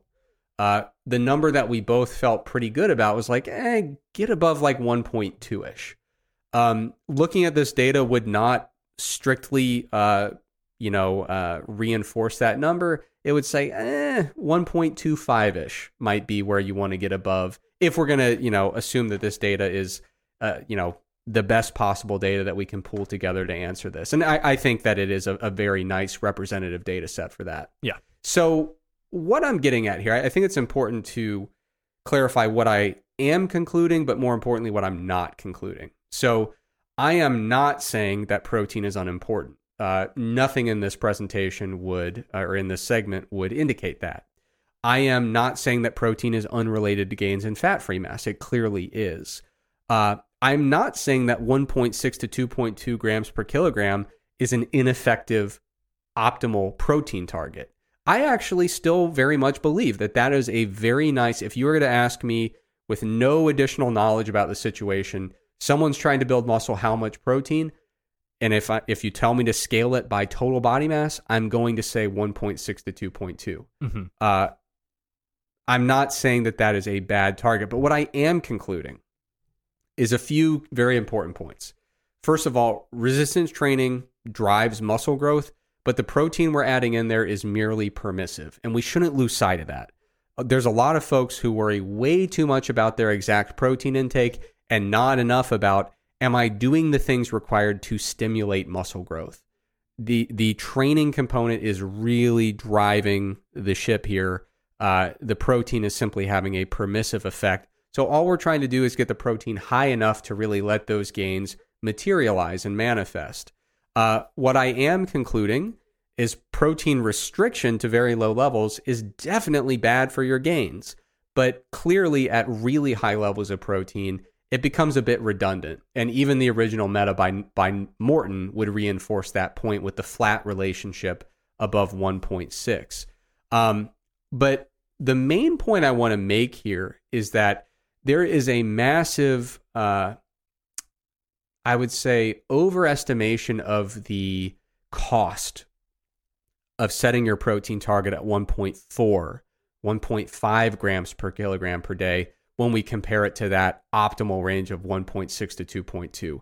There's a, a really pervasive misconception that the low end of that optimal range has been determined with a high level of precision and that there is a very clear uh, downturn in your progress if you fall just a little bit short of that. Yeah. When we look at this data and say, what, what if you get 1.3, 1.4, 1.5?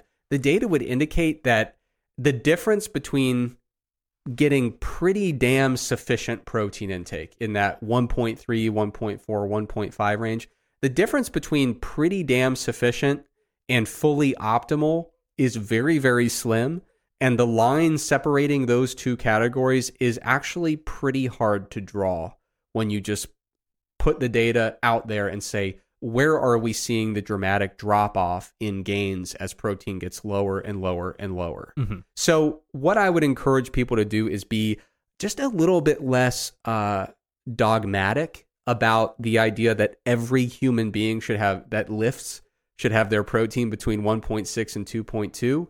Um, you know, I, if you were to go out into like a message board or a forum, if those still exist, I don't know. You were to go into a subreddit and say, "Hey, I just hired a new fitness coach.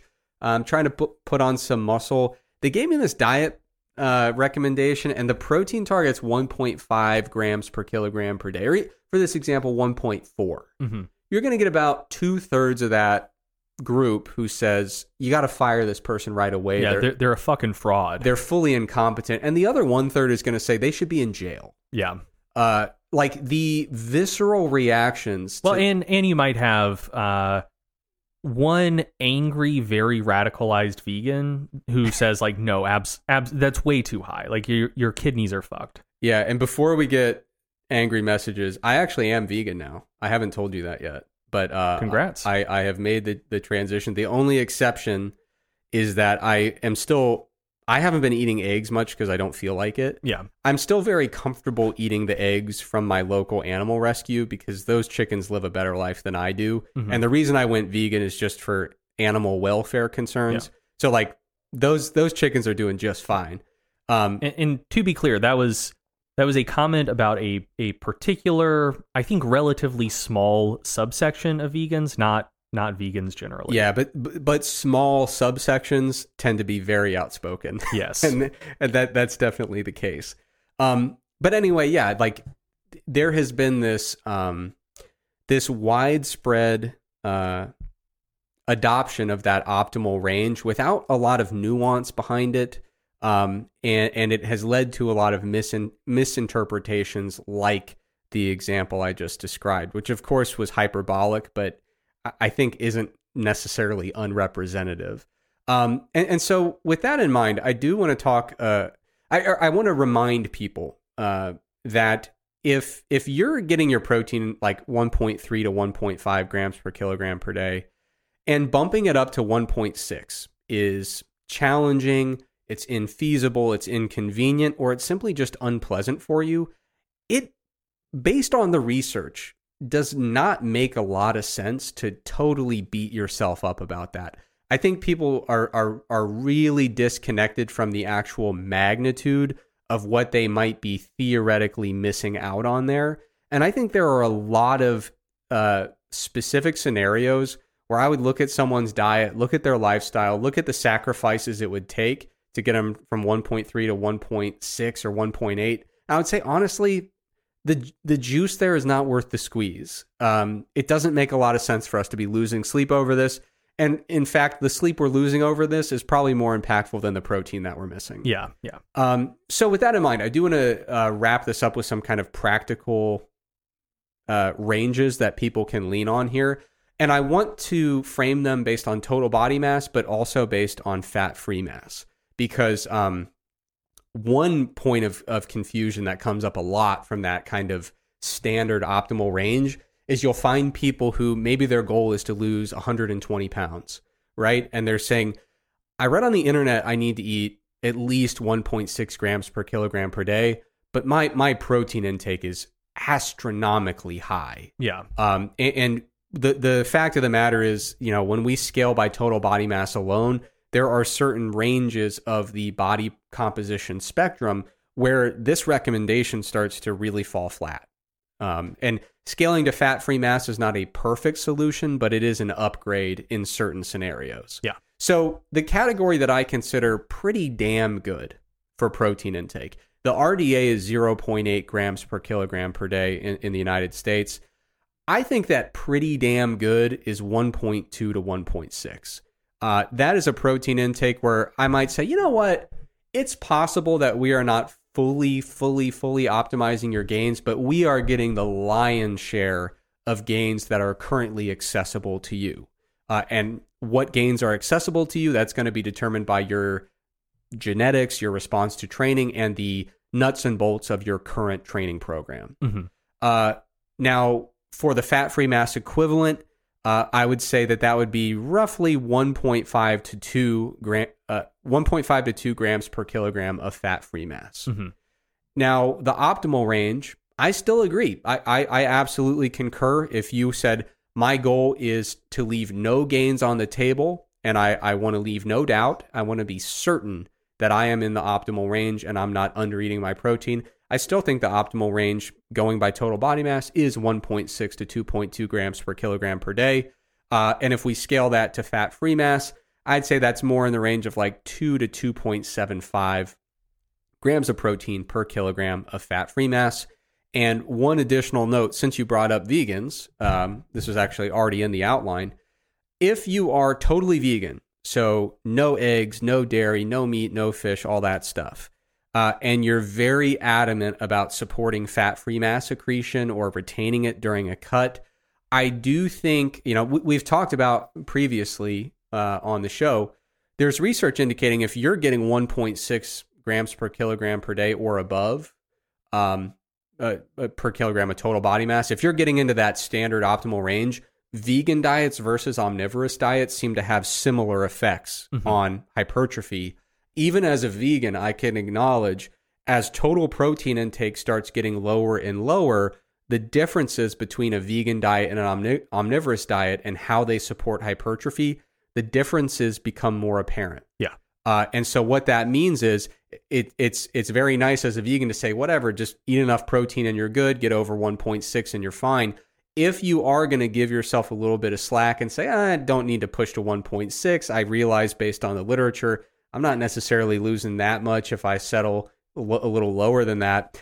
I would still say like either try to get like at least 1.4 ish if you're totally vegan, or just be really, really adamant about making sure that you have some really high ish quality vegan proteins in your diet. So make sure you've got plenty of, you know, soy based proteins, mycoprotein based proteins. Uh, maybe you spend a little more time making sure that you have complementary protein sources.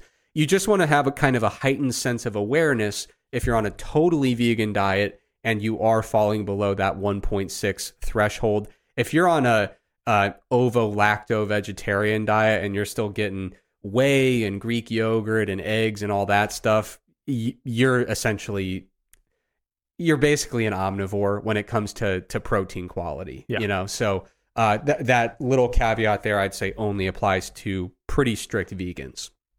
All right, so I, I think that does it. Uh, like I said, the, basically just trying to make one point, and that is I'm not disputing the kind of standard optimal range for protein intake, but I do think people should, uh, when they really hate getting up into that that higher range of protein intake, it's worth readdressing the question of how much do I lose when I settle at 1.4 instead of 1.6? And the answer, based on the literature, is simply not that much.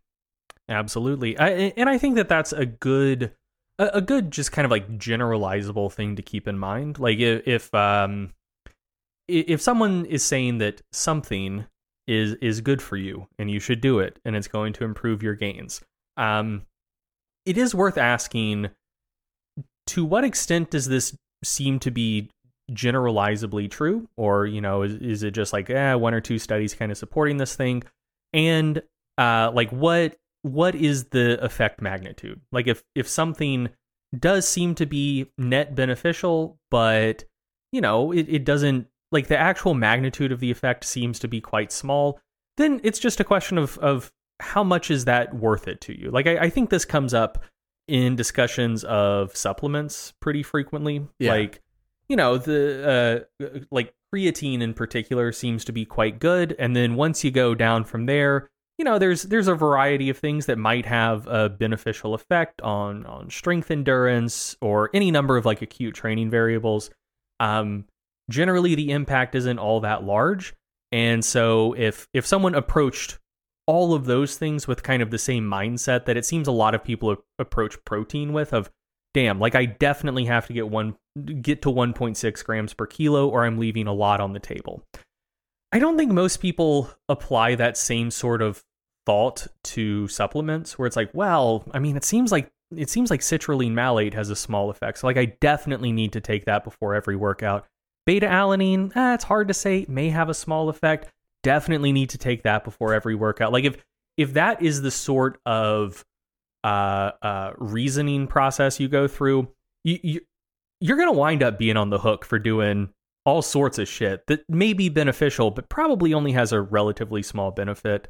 Um, so yeah, if you don't go down that road for any number of other topics, probably not worth going down that road and getting like that obsessive when it comes to protein. Um, and if you do find yourself going down that road on a lot of different topics pretty frequently, I, I would just uh, implore you to take a step back and ask yourself, how much is this actually going to affect me, and is is the cost worth the anticipated benefit? Yeah, and it, you know, I will say it's one thing I remember when I was younger, and you know, especially with supplements, I intuitively understood that the effects would be small, but I had fun. Yeah. And I wasn't doing anything dangerous. Mhm. You know, I, I was I wasn't taking any, you know, dubious, you know, Well, I, you potentially were. The supplement industry back then well, had a pretty big issue with uh, heavy metal contamination that we didn't find out about until after the fact. that's true. Um, yeah, but you know, I was I was selecting you, In- you weren't knowingly doing anything that was risky. I was selecting products that, if manufactured correctly, had low risk profiles. Yes, right. So yes. it was there was minimal skin in the game. It was oh, I'm going to have some fun and see if beta alanine does something for me. You know, and the the cost was not super cheap for a college student, but cheap enough to swing it. You know, so there's two different ways that people approach this. Like, are you sweating over all the small details because you're very worried and concerned? Or are you exploring the small details because you're curious and inquisitive and you enjoy that exploration process? I view those as two very, very different things. And so I, I try not to stifle people who want to try to mess around with some of the smaller stuff and, and kind of say, oh, wow, that was nice. I, I think I'm getting something out of it. Um, you know, versus like, yeah, if you are just in a constant state of dread because you think you need to increase your protein intake by 0.3 grams per kilogram per day, you, you really got to revisit that. Yeah, yeah. Yeah. And also, I just want to mention that was a really clear shot across the bow that I did receive and, uh, and certainly recognize. Uh, just unnecessarily calling out citrulline malate, which I was the first author of a meta analysis on it, and calling out beta alanine. I was the first author of the ISSN position stand on that. Um, so I feel like you, there was clearly some jabs happening there, and I will acknowledge them, but I won't respond to them. Yeah, okay. Um, yeah, that's fine. I, you can tell that. Uh, I, I, I Hey. was I was debating whether I also wanted to to take a small shot at nitrate or uh, caffeine versus coffee. yeah. Um, what what are what are some other things you've looked at? Those those are the four that come to mind for me. Oh man. I mean, w- we did some uh some like uh special carbohydrate supplementation, Oh, yeah. like the high molecular weight stuff, protein stuff, um you know, I mean, some adaptogens, throw those in the mix. I mean, yeah. But, you know, w- when it comes to those papers, like you can kind of tell what got me into research and what I viewed as a fun project. you know, it's just like, oh, I've been messing around with this stuff for three years. I'd, I'd like to research it. Yeah, you know, yeah. uh, all right, so I think that does it for this episode of the Stronger by Science podcast. As always, thanks so much for joining us, and we will be back soon with another episode. Thank you for listening to the Stronger by Science podcast. If you enjoyed the podcast, be sure to sign up for our free newsletter to get concise breakdowns of relevant research, as well as 28 free training programs for all skill levels and all schedules. We hate spam just as much as you do, so we'll only email you when we have something really interesting to share with you. You can sign up for the free newsletter at strongerbyscience.com slash newsletter, or just go to the Stronger by Science homepage and click the free programs button at the top. If you want to join in on the Stronger by Science podcast conversation, be sure to check out our Facebook group and our subreddit. The links for both are provided in the description of today's episode. Finally, please remember that we are not medical doctors or registered dietitians. So, before you make any changes to your exercise or nutrition habits, be sure to check with a qualified healthcare professional. Once again, thank you for listening, and we will be back soon with another episode of the Stronger by Science podcast.